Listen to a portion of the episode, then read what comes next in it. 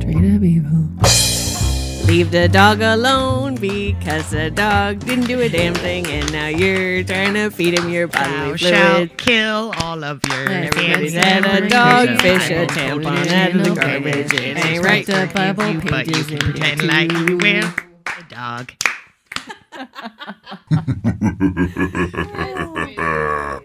Wow.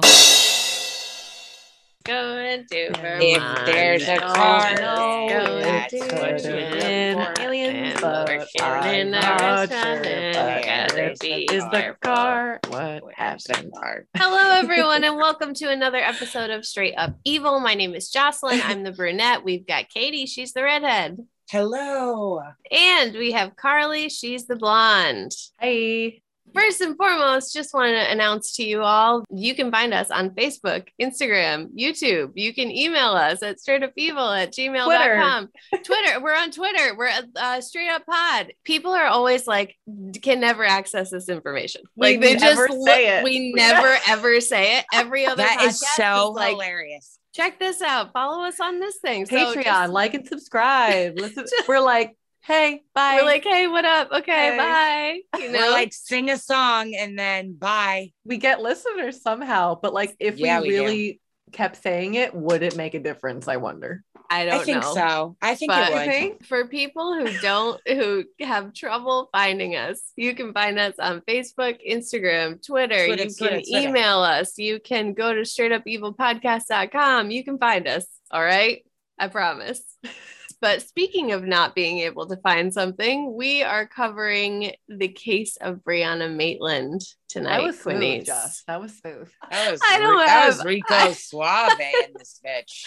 I don't know. I, that's the last intelligent thing I'm going to say on the show tonight because I don't even know. The- I Yeah. thought looking into it, I would have more of an understanding, No, and I actually feel like I have less of an understanding. Same. For those of you who do not know, Brianna Alexandra Maitland was a 17 year old girl who disappeared after leaving her job at the Black Lantern Inn in Montgomery, Vermont in March of 2004. Brianna has been missing for 17 years at this point, Quinnies, and her case remains unsolved due to a lot of kind of fateful circumstances. It took some time for her to be reported missing, and this probably dealt the investigation a serious blow. Brianna's case is talked about in the same breath as the disappearance of Mara Murray. If you're listening to this show, I guarantee you, you know who we're talking about. Both women seemingly vanished into thin air. Both their vehicles were abandoned, and Mara went missing just a month before Brianna did in an area that's only about 90 miles away from where the, the two sites. So they're interchangeable, these cases, when Mhm. people in conversation, they're like, you can't talk about one without talking about the other. But much of the reason why we're still talking about Brianna Maitland after all these years is her father, Bruce. Bruce has been outspoken ever since Brianna disappeared, continues to this day to push this case into the spotlight. He is just a very heroic parent of a missing person. Like Brian Guimond, like still actively Yes. searching. Brian Going. Guimond Yes. level. Absolutely. These dads are like just they could they're just as passionate as the moms are when it For comes sure. to that, you know. And what's his name from EquuSearch, Carly? Tim Miller. Tim, Tim Miller, Miller, yeah. John Walsh, Brian Guimond, Shout out to Bruce the Maitland. dedicated dads. Absolutely. truly. So Brianna Maitland was born to her parents Bruce and Kelly Maitland on October 8th of 1986 in Burlington, Vermont, and she's the youngest of two children. She has an older brother. The Maitlands lived on a farm close to the Canadian border in East Franklin, Vermont, and if you're already thinking about Israel Keys, as I am and almost always am, We know you are, little We'll come into play later.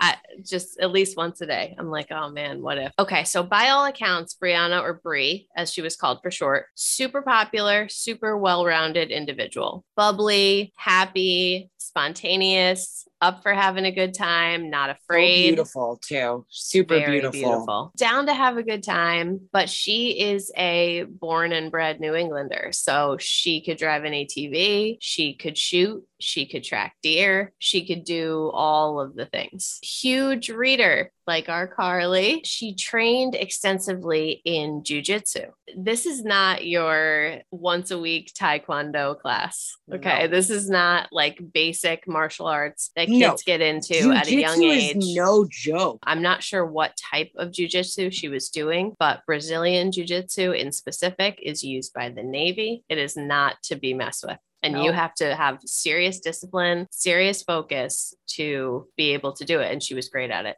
apparently. Yeah, and like patience. Mhm. A lot of patience. discipline. I love Yeah. her so much because obviously, like she was born five days after me. Love her. Mhm. She's an avid reader. Love her. She was working in food service as we all have for so many years. Love her. Mhm. But also, my secret dream job is to be an MMA fighter. Okay. Carly, I did not know that. yes. Oh my god, we used to love fucking Ronda Rousey. Ronda like- Rousey. okay. I'm a little old. We support you. Start that endeavor. We s- but at any point you want to do that, Carly, we support I you. would love it so You go right ahead. yeah. But she was badass. Brianna was badass. Oh yeah. Well rounded. So she was a super positive person, as everybody says. But despite this, she really didn't like living on a rural farm. She felt very much alienated from her friend group because the farm that she lived on was 15 miles away from what most people would consider civilization. You know, just like popular areas. And all of her friends who lived in town in like less rural areas all went to a different high school than Brianna. It sucked in a lot of ways because she didn't have the community that she was looking for at school. She was probably in a very small class and didn't have a whole lot of community within the small little rural town that she lived in. She would have to branch out and meet kids her age in other ways. And she really didn't like it. And this caused friction between Brianna and her parents, which we're going to get into a little bit later. This is me totally editorializing. This Mhm. is just what happens between adolescence and age 20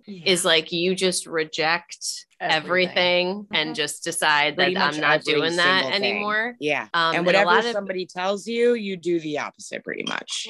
right. And a lot of people point to this as like her being out of control and all of these things. I don't see it. I'm just going to No. say up top, I Normal. don't see it. It's just, it's important to note here that Brianna's mother, Kelly, said, yeah, it was a stressful time because she didn't like living at home and she was open about not liking living at home and she was spending as much time as she could away from home. She said it was stressful, but it wasn't a serious stress. She said, she said it was just, she felt like Brianna wanted more independence, like many teenagers, and she just wanted to be around her friends. So her parents understood what she was upset about. It wasn't like, you know, a rift in the family and they're not speaking to each other. It wasn't like Right. that at all. So by the time she hits age 17 in October of 2003, she decides to tell her parents that she's moving out of the house and she's going to stay with her friends in a nearby town. And she wants to finish high school at a high school with the rest of her friends. So she wants to take herself out of her current high school and put herself for the rest of her senior year in the high school with her friends. Which is also normal because Yeah, she just wants to be with her friends. Like Yeah. she that's totally I went through that exact same thing of where I begged my mom to bring me to a certain school in North Carolina because I wanted to be with my friends. Yeah, it's I think it's totally normal. I think it happens to a lot of people. And her parents say now, of course, like this is not ideal. This is not what we wanted her to do per se, but she was truly unhappy at home. And she, you know, it doesn't feel good to see your kid suffering and upset all the time. They wanted to allow her a certain level of independence because up to this point, Brianna's, she's a good student. She's Yeah. a good kid. She's never been in trouble. There's no warning signs of, you know, some of the stuff that you see in early adolescence where you're like, oh, wow, you know, they're starting to break into houses or they're burglarizing or they're vandalizing. Like some of the stuff that you see escalating at that time, you don't see that with her. And this all kind of makes sense in the story later. But she wanted to go live in the town where she was going to enroll in school, and that was going to be it. And her parents let her do it. But this plan really doesn't work out because she ends up dropping out of school in February of 2004. She does enroll in GED classes at the local community college to make sure she still finished her education. And she also talks openly about going to college part time and working part time after she got that GED. Setback, yes, she was still going to do the damn thing. She was still going to do what she what she wanted to do. I have a lot of theories about why it might not have worked out at the new high school. I had a cousin who switched in her senior year of high school. I had another friend who was kind of yanked out of school in 10th grade and moved to another school. And both of them are like pretty tragic stories just because they lose. That's very t- funny that you said that too, Quinny, because you're right. What this points to to me is that, yes, what you said earlier is so true that we do all go through that phase in the 20s of like kind of rebelling and or you're even when you're 18 it is when it really starts quite frankly where you start that rebellion you want you're on your you want to do everything your own way kind of thing but also what happens usually you're being troubled at home. When you're going to move with somebody else like another friend it's not just this typical teenage stressors i noticed that it seems like she's coming from a troubled home. So she has a great relationship with her parents from what we understand. Everything with her family is fine but you're you're catching something quinny because it, it's really true. There was something going on but it's not with her parents or her immediate family. She started living with her friend Jillian Stout. This is her childhood best friend from fourth grade, and she's staying with her in Sheldon, Vermont. And this is about 20 miles west of Montgomery, Vermont, which will be the last place where Brianna was seen. I couldn't find exactly when she started working at the Black Lantern Inn. I don't I don't have information on like when she was hired or Mhm. how long she worked there for. i was under the impression that she wasn't there for a crazy long time And she was also she was working at the Black Lantern Inn. She was a dishwasher, we know for sure. And she was also waitressing breakfast shifts at a diner. So she's doing both. The Black Lantern Inn, from what I could find, it's pretty much a pub. So she Mhm. was probably also busing and also probably getting tipped out because it seems like a pretty small place. This is what I'm saying about Brianna Maitland. She is no slouch. She's not chilling on a couch, just slacking off and not going to school. About three weeks before she disappeared, she was attacked at a party by a former friend named Keely Lacrosse. It's a very interesting person that we'll talk a little bit more about later. The motive for this attack is unclear. There are tons of rumors about what it could have been. There are rumors that they were dating the same guy. There are rumors that they weren't dating the same guy, but Brianna was paying attention to the guy that Keely liked. There are rumors that Keely just straight up didn't like Brianna and didn't want her to be at the party and wanted to send a message. It's all it's it's all jumbled. You don't know Mhm. which is true. Bruce, Brianna's father, believes that Keely was jealous of Brianna and that's why she went after her. I do think it's interesting though that they describe her as a former friend of Brianna's Mhm. because I can't make out if the distinction is based on the fact that they're not friends after she assaulted her or if they hadn't been friends before that. Yeah. Like I don't really know. So either way, they're not friends anymore. they ain't friends And no mo this is not just getting slapped at a party. First of all, witnesses say that Brianna did not fight back whatsoever. There was no, she didn't engage. She did not, she didn't go after Keely. She was just beat up, and that was the end of it. She went to the hospital. She was treated for two black eyes, cuts on her face, a concussion, and a broken nose. So That's she was no joke. beat up. It was Yeah, not, so it she was, got messed up like Yeah, bad Like, I think because like I read different accounts and it said like, oh well, she didn't fight back because they were friends, or she didn't fight back because she knew she was in the wrong. And, it's like, tough when you're hit you know in the what I mean? face What- too. Yeah, that's true. Because you're just like stunned. What's- yeah. You know, you Yeah, could just she be had to dazed. Knocked really hard to get a concussion. Like Quinny's, I got into a couple scraps back in the dizzy day, Beanice. I fucking got into a couple, two, three fights back in the Mhm. day. I was a, Sure. I was a wild one. It takes a lot for someone to do that much. It, it's going to take a decent amount for someone to do that to you. The girl must have completely gotten her like unawares. From what I understand, it was at a party. Some people say that it was in front of a group of people. Some people say that Keely attacked Brianna through the window of her car. Mm. That Brianna was in her car and with the window down, and she That just makes ca- sense. like came at her. yeah, that makes sense. Because like, Um, how is she gonna really do anything? Yeah. Yeah. But again, we don't really know. We don't. There's there's very few cold hard facts in this case because law enforcement it's an open investigation. They're not they're not giving it to us. Brianna did file a criminal complaint against keely after that and her parents did everything they possibly could to keep it alive but they dropped it three weeks after she disappeared. So she never got in trouble at all for that. Investigators now do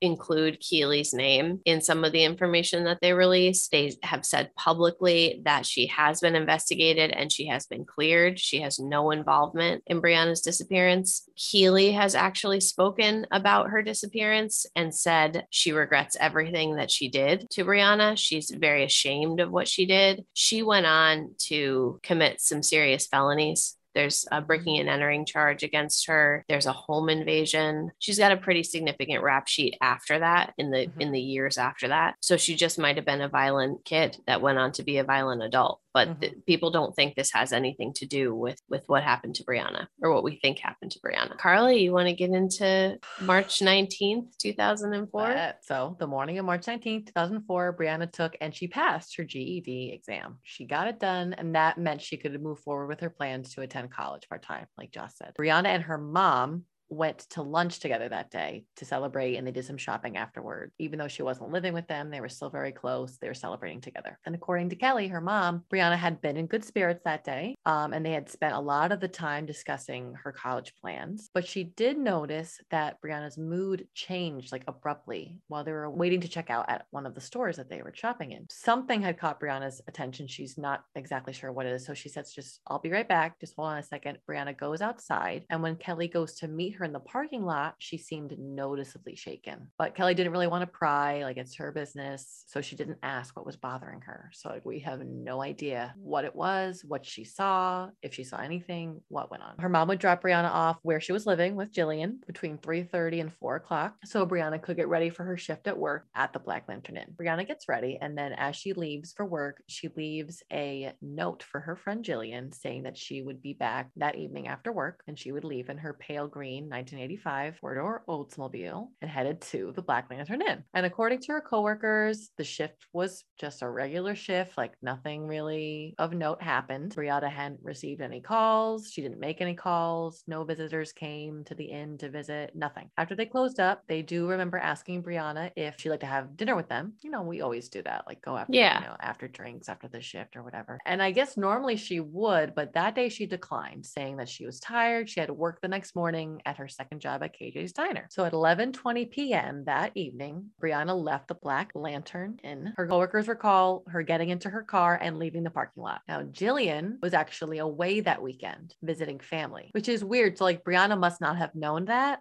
because why would she leave her a note saying I'll be home later that night? You this is one of the big ones. The note, right? I, I don't get weird. it. I think that that trip was like it doesn't seem like it was planned, right? Because exactly why would she have left her the note if she was going away for the whole weekend? Assuming then Brianna would be the only one there. So because Jillian was away all weekend, she wouldn't be home that night and she wouldn't actually see Brianna's note until she returned home on Monday. So when Brianna wasn't home when she got there on Monday, Jillian assumed like she just probably moved back with her parents or was staying with her parents for a little while again. Tuesday, the 23rd, Jillian called Brianna's parents and found out that Brianna wasn't there either. They hadn't seen her since Kelly dropped Brianna off three days earlier. So now Kelly's obviously super concerned. So she begins to call Brianna's friends, her employers, no one's heard from her. No one's seen her since that Friday night. As Brianna was not scheduled to return to work on March 21st at the Black Lantern, her coworkers were not aware that she had gone missing, and no one had been in contact with her since that last night that she worked. And I couldn't find anything listed that she was actually scheduled to work at KJ's Diner that morning, which was what her excuse was. Right. No, nobody has said that she no like, called, no showed. No, that's never yeah. been corroborated that she yeah. actually had a shift the next right. Day. No. Yeah. yeah. No, there wasn't anybody that said that she was missed, she, that she had missed a shift or something. Right. So then Bruce and Kelly report Brianna as missing officially. So the day after Brianna was last seen, March 20th, a state trooper was dispatched to an abandoned barn in Richford, Vermont which is known as the old Dutchburn house. This house, dude, I went down a rabbit hole. Just I know. Yeah, this is weird. It's an old house slash barn. Okay. And it's about a mile and a half from the Black Lantern Inn, just off of East Berkshire Road and Vermont Route 118, across from the Dutchburn Farm Road. Now, when the trooper arrived at the barn, I'm going to call it a barn, even though it's technically a house barn. Just like, a barn, mostly good. just barn. So when the trooper arrived at the barn, he found a pale green four door 1985 Oldsmobile backed into the barn, causing minor damage to the rear bumper. It just hanging out, backed up into the barn. The vehicle had made a hole in the barn wall, causing a piece of plywood that had been covering one of the windows to land on the trunk. And there were really no indications that the car had come off the road in like an uncontrolled way. Like, yeah, I guess it is like a windy road. It obviously would have been like pitch black out there. There weren't any noticeable skid marks or like tire tracks like going crazy. It just looked like it was just backed into the side and that's it. But it still seemed to have been an accident in some way. And apparently several passersby had seen the car. And I'm like literally looking at the picture that I put in my outline and it just doesn't make any sense. There's no way that that could just naturally go bloop. Yeah. If you look at a picture of this vehicle, if you get a chance to look this up, It's like somebody tried to turn the car around, you know, almost like they were going to do a full circle turnaround and they fucking smashed into the side of the building. and it's weird too because of the position of the car and because it's Yeah. the back of the car that's the in car. that's in Right. to the building. You could drive by and just think it was parked right up next to the building. Yeah. But when you really look at it, you're like, It's oh shit, the, the back Yeah. wheels are in the air. The rear wheels are raised, causing the car to become disabled. She can't drive it away at this point. But the car is unlocked, but the keys are missing. And inside the car, there are two uncashed paychecks for a total of like 150 bucks on the front seat. They also find some loose change, a water bottle, and an unsmoked cigarette. And on the passenger floor, inside a styrofoam takeout container, is a half-eaten burrito It's so high like school. it just makes sense yeah so the paychecks along with the driver's license found had brianna maitland's name on them and some of the belongings were actually strewn on the ground in front of the car such as her clothing her medicine the driver's license her makeup and her contact lenses there was also a woman's fleece jacket that was found in the field near brianna's car but apparently it did not belong to her there was also a broken necklace on the ground outside of the driver's side door um, but it's unknown who the necklace actually belongs to. Now, at first, the trooper just assumes that the car had been abandoned by like a drunk driver. Drinking and driving, they somehow got the back of the car into the barn and they just left it there. So the trooper is, um, you know, arranging for it to get towed to a local garage. But they checked the vehicle's registration, which showed that it belonged to Kelly Maitland. But the troopers didn't notify her of being impounded because they assumed, with the paychecks being listed as Brianna Maitland's, that she had been the primary driver and not Kelly. So they just said, we'll tow it. Well, maybe we'll try to go and tell her at the Black Lantern Inn that the car is there, but they go to try to do that and the inn was already closed. So they're unable to talk to her. So Kelly will actually report Brianna missing on March 23rd, and her and Bruce would go to the Vermont State Police Barracks in St. Albans. And that is when the trooper showed Bruce and Kelly a picture of the car backed into the Dutchburn barn, and they confirm it's Brianna's car. And yes, she was driving it the night of March 19th. Yeah. So it all comes together. Her Just a poor little bit- mom. I know. her mom so talking sad. about that moment of seeing it and being like it just immediately knowing that this No. isn't right it's not good. At least if they thought she just took off driving one day and was just like doing whatever, you know, but to know that she in the middle of the night is without her car in the middle of Vermont, just, you know, yeah it was yeah. eight degrees that night Not good. freezing like biting cold yeah. you know you're not getting far without a car you're really not Um, just a little bit about that house barn. Okay. yes I like I said, I went down the rabbit hole, but just to quick summarize. It was owned and resided by the brothers Mike and Harry Dutchburn. Okay. They literally lived there since 1915. They worked the farm together. They lived there their whole life. They would often help cars that got stuck in the mud or like drivers who lost control around the curve of the road around there. So I understand it is like a hot spot for drivers to go off the road oh okay fine. Still doesn't make sense the way the car is. Yeah. And it just doesn't sit right with me. But yes, it is like a tricky part of the road there. But when the brothers are living there and they're in their like late 70s, this is like 1986, their house was broken into and two people pretended to be out of gas. They got into the house and they beat up the brothers so badly they couldn't even be recognized by their own faces. Like they were brutally beaten and they stole $6,000 cash. The brothers just, you know, they're like two farm farmer brothers just living there their entire life, just working the farm farm, living there. They're in their 70s. They're like 77 and 79. They're like helping drivers get off the out of the mud. And these two people just beat the crap out of them and steal all their money. They do survive, but after that, they obviously don't feel comfortable in the house anymore. And after that, the house just is abandoned. It's just crazy how like this house was this whole family's whole life. And then once they were gone, like no, it just was abandoned and left there Yeah. until 2016, where a group of some terrible punk ass teenagers burned the entire house to the ground. I know there's not probably not a lot to do out there, but really, really, I think there's also a significance in the fact that it's only a mile from the pla- from the place of her Yeah, employment. it's a mile and a half away. Yeah, it. Uh... That's really really crucial too. So March 25th, a couple days after they report her missing, Bruce and Kelly give the photos of Brianna to the Vermont State Police. And at first, law enforcement they're like not really thinking that foul play was involved. They're skeptical. There's no signs of a violent confrontation at the scene where the car is found. Again, like I said, they initially thought it was just like a drunk driving incident, but really they just essentially considered Brianna just to be a runaway, like we talk about all the time. Yeah, like how many have been slipped through the cracks because of this. Despite the fact that they think she's essentially a runaway, they still would start searching for Brianna. Good, good for trying. Thank you. Thank you. So, police officers and search dogs would search the area around the barn on foot, but they found nothing of value. They would look in the house and they would uncover some drug dealing paraphernalia and a gun, but had no connection. Because Brianna's medication for her migraines her contact lenses, her paychecks, etc., all were left in the car. This did indicate to investigators that she either intended to return to the vehicle at some point or that she possibly hadn't abandoned it of her own free will. No purse left behind, Winnie. I'm telling you right now. Come on. I don't care. I don't honestly. I don't care if you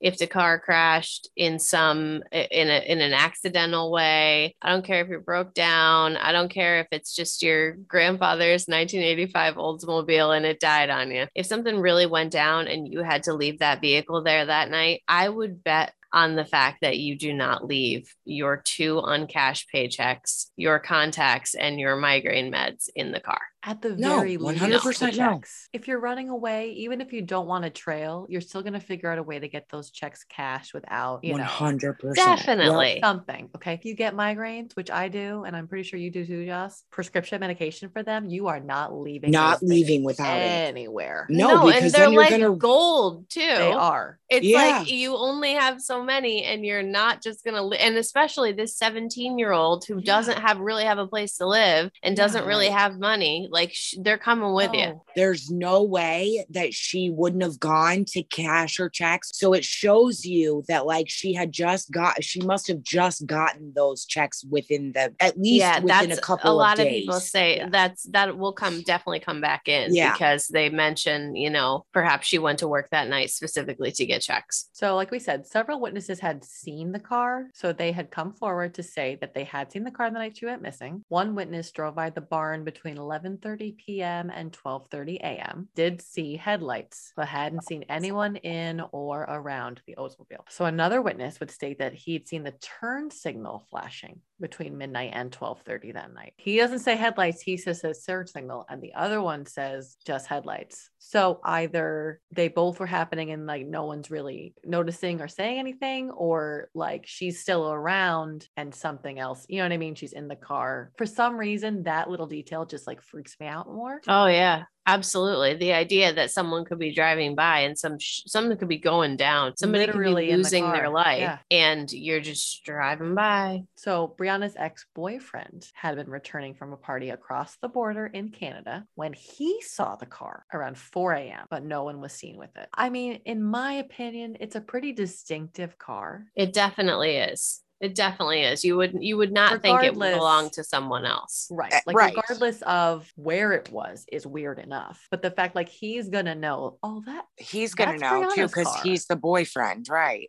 I'm apprehensive about his account. I always question the credibility of the witness accounts. Oh, I saw Yeah. the car, the headlights Yeah. were on. Oh, I saw the car, the headlights weren't on. It's like, There is something to suggest that the first witness is a police officer because he's listed as quote a very credible witness. And again, that sounds nuts because it's like if you saw a car crash into a building and you're a police officer, were you just going to drive by? But right. really, when you look at the pictures, it's not immediately apparent no. that it's into the building. It just looks like it's parked close up to it. So Right. there is some insinuation that the first one, the 11:30 to midnight sighting, may have been actually by a cop. If it were, even though you can't tell necessarily that the car is in the barn, if the headlights are on, it's a known abandoned old house barn that everyone in that area knows about. You're telling me that that cop's not going to be like, oh, are these some teenagers trying to, you know, I'm not sure if they're You off know duty though. Sure. And they do take note of it. It does it might not Right. be a police officer, but Right. they've kind of insinuated that it's Right. someone in law enforcement saw it. No, it is, Brittany, for I, sure. I don't like the ex-boyfriend either, but he uh he is the dude who is the center of that fight Mhm. between Keely, the the attack. I'm not Mhm. even gonna call it a fight. I'm gonna call it an attack. Right. He is the He's guy in reason question. behind that. If the fight was over a guy, it was that guy. I don't like any of it. I don't like any of it either. Something ain't clean.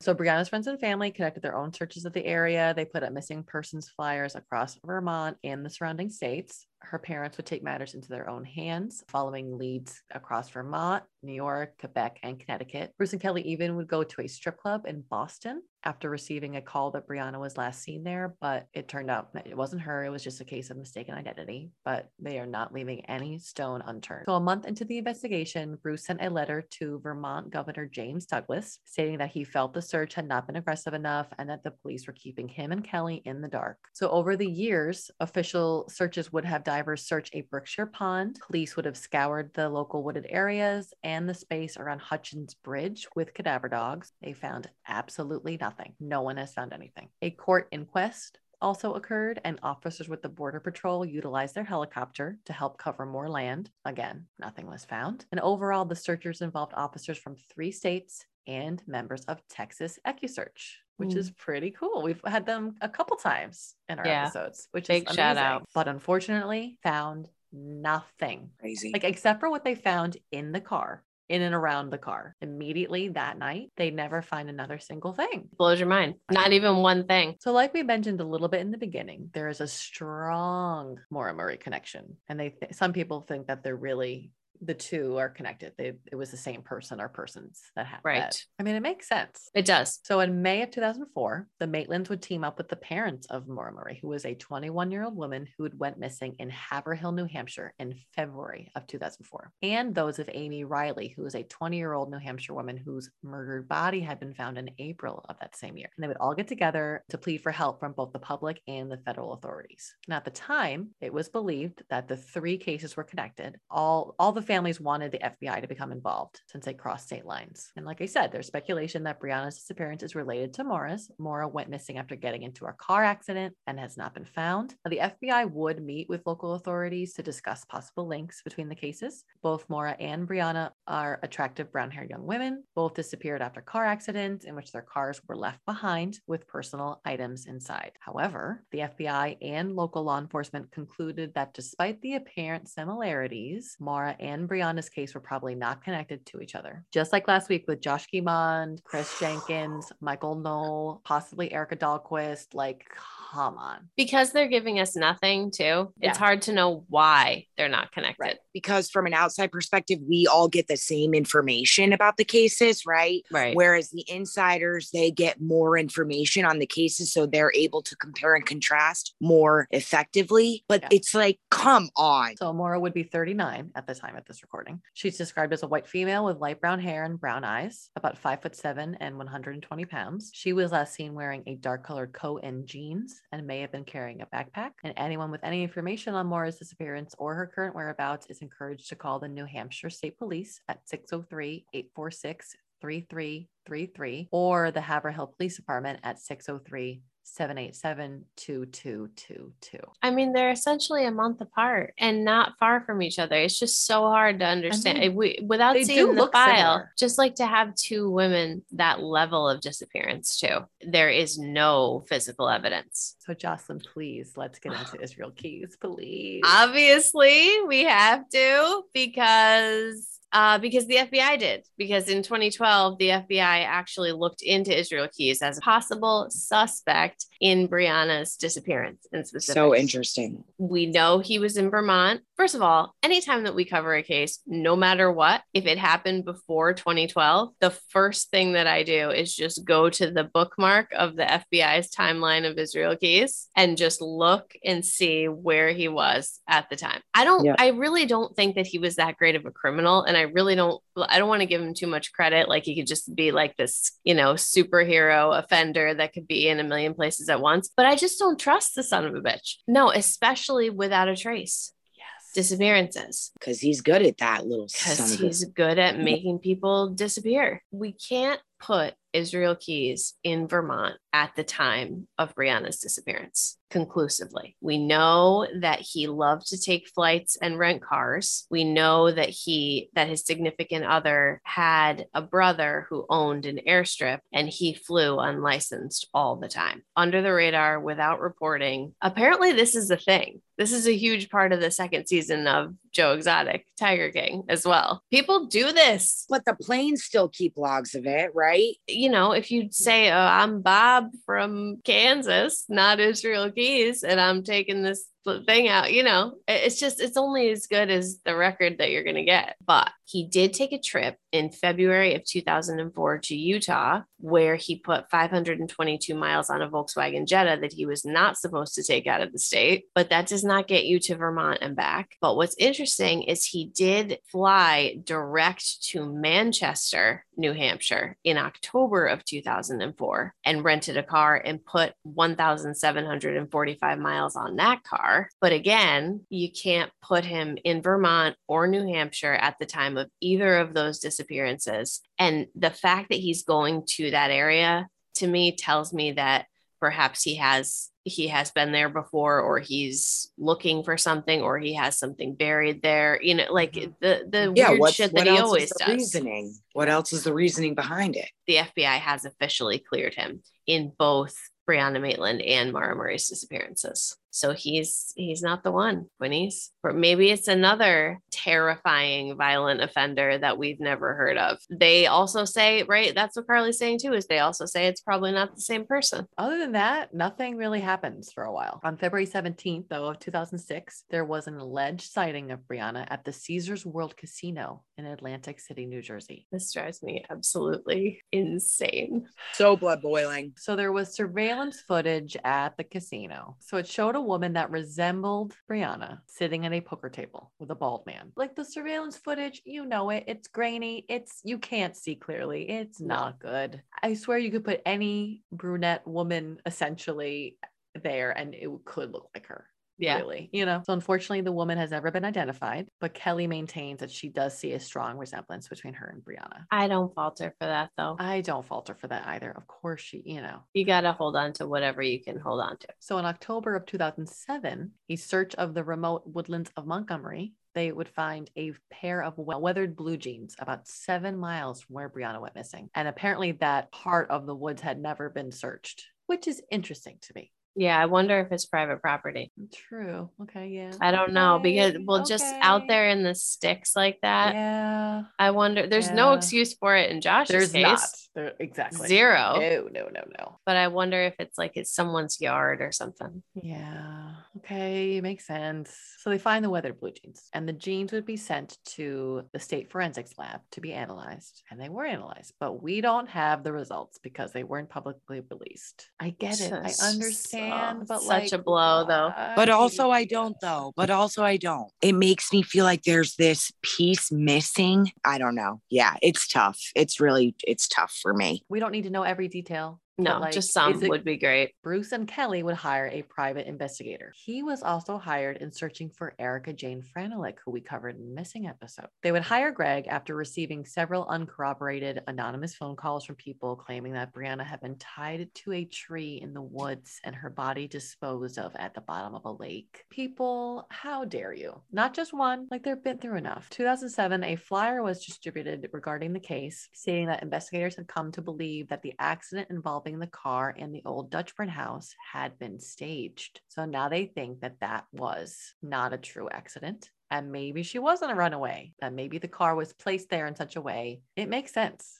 It does. It makes a lot of sense. I just don't I just don't understand like why they would stage it in that particular way. Personally, I think the intention was always that the car would be left, but maybe not like that. yeah. Like maybe that was a byproduct of circumstance, sure. panic, maybe. So in 2008, an expanded review of the investigation was conducted, and a team was actually created that would solely be dedicated just to the case. So this meant a more aggressive approach could be taken, and police would conduct more interviews with people that they had already questioned. And in 2010, the Vermont State Police Search and Rescue Team, along with the K9 unit, conducted a search of Prive Hill Road in Richford. Nothing new was uncovered. Damn, I mean, know. but this is years later. So am I completely surprised? No. In March 2016, the information about DNA discovered in Brianna's vehicle was made public, but the test results were not released. I'm just assuming if they're not telling us that that means that there, something super nefarious happened. And in September 2020, the Vermont State Police Major Crime Unit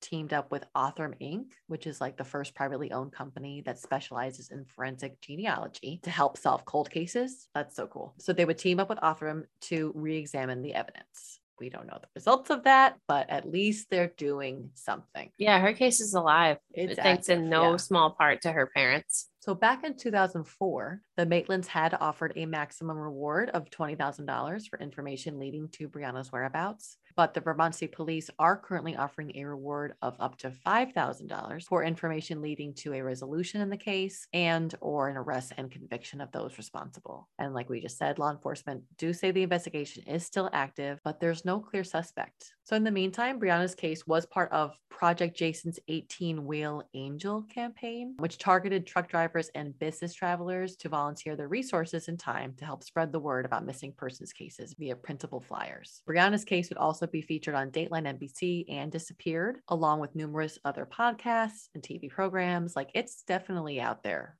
for people to hear about for sure. There are vigils held every year on the anniversary of Brianna's disappearance, where her family and members of the community come together to bring about renewed awareness about the investigation. Brianna's parents have since moved out of the family home where Brianna had lived and they have separated, and Kelly now lives in New York. Okay. So we obviously know that when you lose a child, especially in a circumstance like this that's not explained, and you have no closure, no opportunity to grieve for them because you truly don't know what happened to them, it's the worst possible thing that you can do to someone to deny them the knowledge of what happened to their loved one. It's Yeah. truly the worst. And so the Maitland's marriage did not survive that. They moved they first moved out of the house that Brianna grew up in in 2007 and then they subsequently divorced and now Kelly lives in New York. They were hugely criticized and it makes me think of Asha Degree because her family stayed in that house with all those terrible tragic memories just in case Yeah. she, She came ever back. came back. Right. for so, Right. Um, so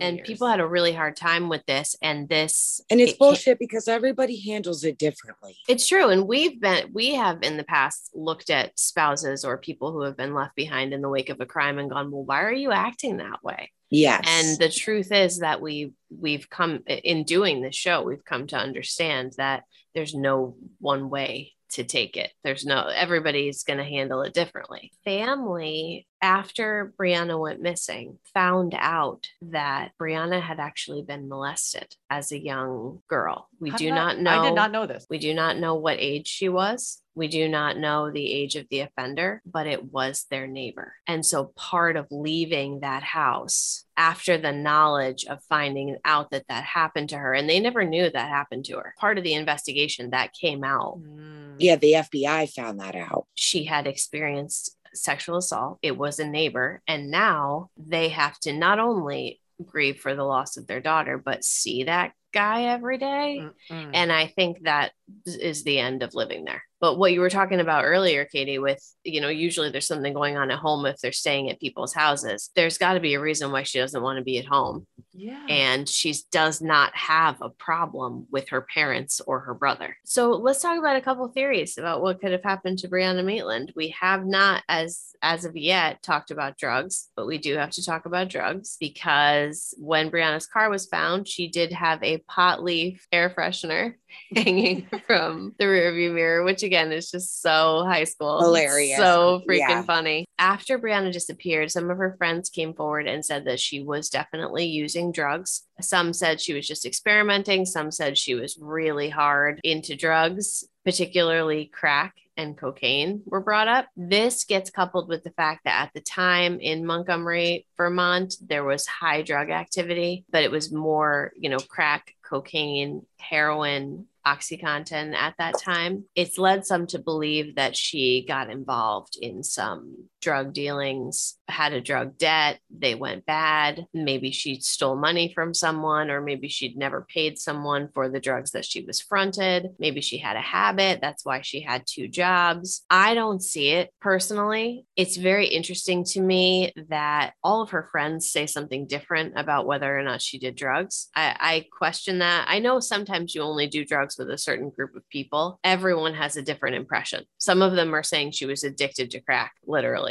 And then other people are saying that she they knew that she smoked weed and that was it. Really don't know. At the time, there was and this definitely happened in this area as well. There was a push of drugs from New York City into upstate New York, Vermont, Massachusetts areas, drugs that previously had not been available outside of the city. They were kind of pushing the drug pipeline. There's two individuals whose names come up Ramon Ryans and Nathaniel Charles Jackson as two drug dealers, legit drug dealers. Brianna's parents admit that they saw Brianna with Nathaniel Charles Jackson on multiple occasions. She definitely knew them. They were definitely drug dealers. They have never been charged in connection with this crime. We know that they were each given a polygraph examination, and we know that one of them showed signs of deception, but we don't know which one. But yeah, that's a very popular theory in this case that she that there was some kind of debt that she never paid and she ended up dead for it. which is what they i feel like such a common rumor that occurs and what i think a lot of people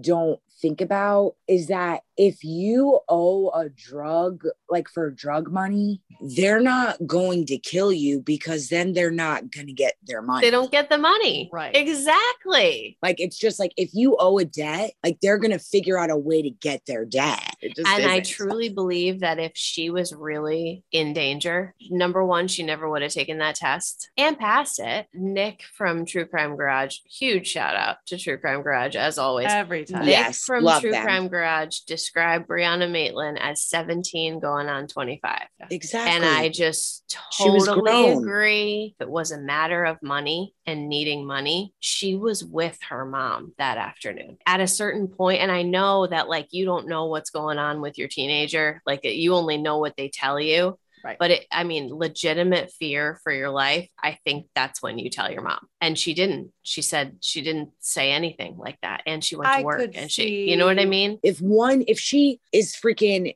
experimenting and she tried cocaine one time who's to say who she was seen with around that time that she did that and one person sees her with a guy that they know deals coke and then all of a sudden she's a huge cokehead whore person you know what i'm saying like Yeah. Exactly. that and she i mean the girl is getting her ass kicked for a r- for no reason for a reason that people cannot put their finger on 3 Mhm. weeks before she disappears i do think that this is a classic case of a very beautiful very tough very well-rounded girl who got a lot of attention from men a lot of attention. And i Mhm. think after the fact people are talking shit about her. Uh-huh and it and happens at, so trying much. to drag her down and i'm not i'm not it's like having it. it's Not like here a for it. constant slut shaming almost that Yes, happens with a lot of it a lot of our girls. It Yep. really does. This is the one this abduction theory comes from brianna's dad. Yeah. this is his this is his flagship. This is what he thinks happened. Happened yeah. He thinks that brianna was abducted by several individuals and he thinks that because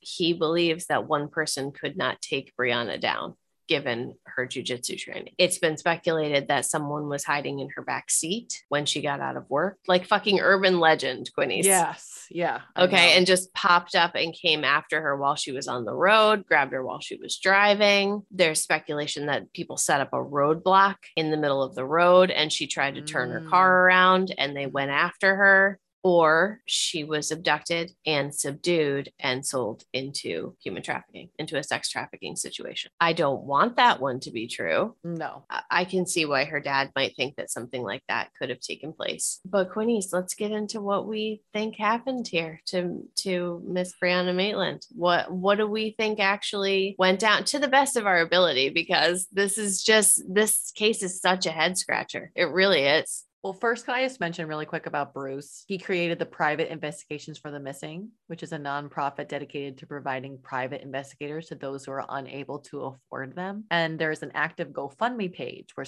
supporters can donate to that organization, which we can put in the show notes. I can send it to you, Jess. Mhm. Like he's trying to do something good out of this terrible tragedy that he deals with every single day. I, oh God, I don't know, Quins. She's not a runaway. No. Nope, no, no, don't believe it. I don't believe the drugs either. Like, even if she did some at a party once and smoked some weed before her shift and like did cocaine a couple times, like, fine, live your life. I just don't really know exactly how I think it went down per se. For some reason, like someone waiting in the back of the car, while it makes sense in some aspects, I just feel like it's a little bit too out there. It's a little bit too like a movie cliche. How long would you have to hide in there? I tend to think more it is someone who happened upon her in some way. There was a story from her mom about how she picked up a hitchhiker. Brianna picked up a hitchhiker in her car and brought the hitchhiker home to the house for dinner.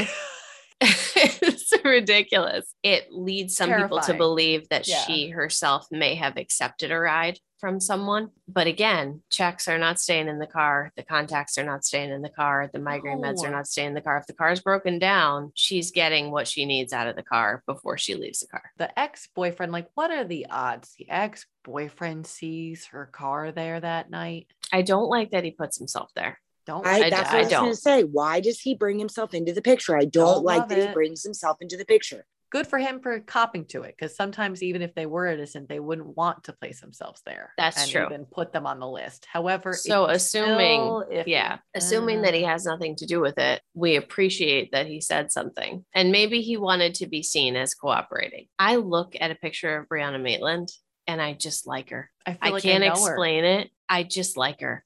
I just immediately at face value am Dude, like, I'm not gonna lie. She, I feel like she'd be someone that we would actually chill with. Honestly, I know. I feel like I she's really funny. I feel like she's a funny person. Yeah. That she would have been great to work with at the Yes. pub. You know what I mean? Yep. Like, It doesn't Yeah. help that she's like exactly our age yeah. and that we all went through this this crazy ass period from 17 on where you're trying Right. to find yourself. I don't think that Brianna Maitland met with foul play from anyone that she knew.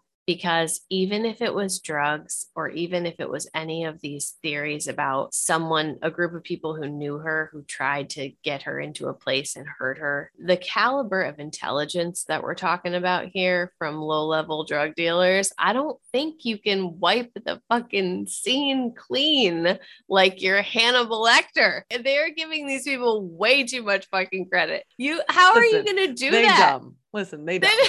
I'm just saying. They're selling Oxycontin and crack to people in rural Vermont. Like, Yeah. do you really Yeah. think they're going to perpetuate Come a on. 17 year disappearance of some? Like, no. We have seen a lot of smart criminals do and just way exactly dumber stuff and just than that. stop blaming it on the drug dealers all the time because like it's not always them. But what about that anonymous tip about the drug dealers? The woman that called in? It's a 75 year old lonely woman that's sitting at her house and peeks outside of her blinds and sees like a guy hand somebody something and she's like, There was a man drug dealing crack cocaine I mean, on my corner. yeah. But this woman states that the two drug dealers that we said, Jackson and Ryan's, had killed Brianna the week after her disappearance because they argued over the money that she lent them to purchase cocaine. And that after she was killed, she says that Brianna's body was temporarily stored in the basement of another woman's home before being dismembered with a table saw and disposed of at a pig farm. I don't think it's true whatsoever. It is pretty detailed. And if she But named the drug dealer specifically, that's weird. Willie Pickton, Yeah. a Canadian serial killer, Yeah. was picked up in 2002 and he was actually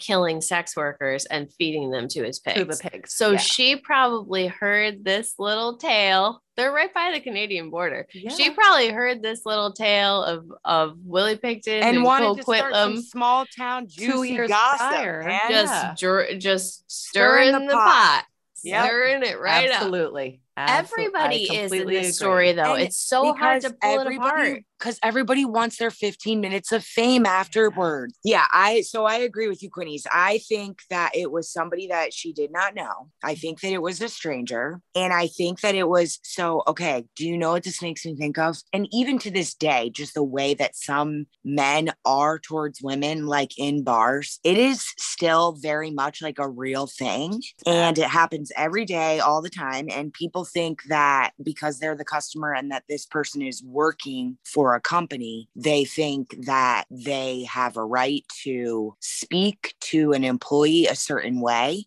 Yeah. because they're under employment under a business. So they feel that they have a right. So the vibe that it gives me is like my mom would tell me stories like of like guys that would fuck with her like at the restaurant and shit. And like even like guys that she would get the creeps from that would just be like looking at her. And I've had this too, for sure. Like a starer that just like stares at you and you just get that feeling like in your stomach, like it's not good. Like I can someone walk me to my car tonight because I don't like that guy that was staring at me. I 100% get this vibe that something happened because it was so close to her job. I think that it was something related to the job. Mhm. I think that somebody saw her at her job. I get this vibe that she probably looked really pretty, like she was a very beautiful girl. I get this hint that because she was shopping with her mom that day and that she had this sort of moment of franticness, and like her mom said that she noticed that like she was a little frazzled. I also read that like she seemed, her mom had said that she seemed anxious to get to her job that day so that she would made sure to make it home to her job in time. And her mom just thought that that was weird because, like, you know, she was always good about being on time and shit for her jobs, but like she was just being like seemed a,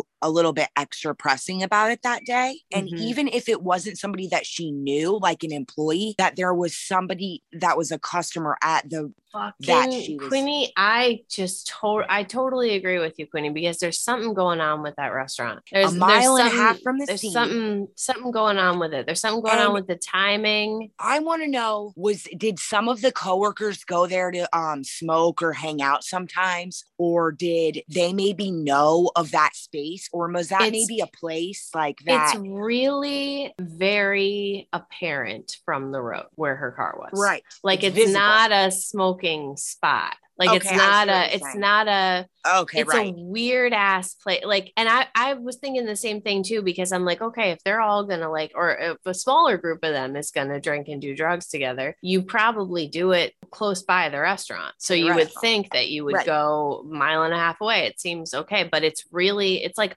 on the road. Something something to do with that restaurant. And I see this too, and I know we'll cover Maura Murray, but I see this in Maura Murray too. And that ultimately, of course, always brings me back around to Israel Keys or an offender like Israel Keys, Yeah. Is that I feel like both women may have been being stalked. Yes. Mm, yes Because see, with Maura packing up her dorm, saying there's Mhm. a death in the family, I'm not going to be in class for a while, but there wasn't a death. And then she like left a random note for her fiance that we don't know what it said. guys i agree with you guys too about what you said earlier about it being like really like just it wasn't planned like i don't see it as being what's the what's the word i'm looking for um Premeditated. Premeditated. Thank you. yeah. I do see the person that they had seen her more than once. So if they don't know, so the stalker Yep. vibe very much can come into play. And you know, the fucking Black Lantern Inn is a fucking inn with rooms. Yeah. Right. You know, and I was like, I was, I looked everywhere to see if she worked Thursday night.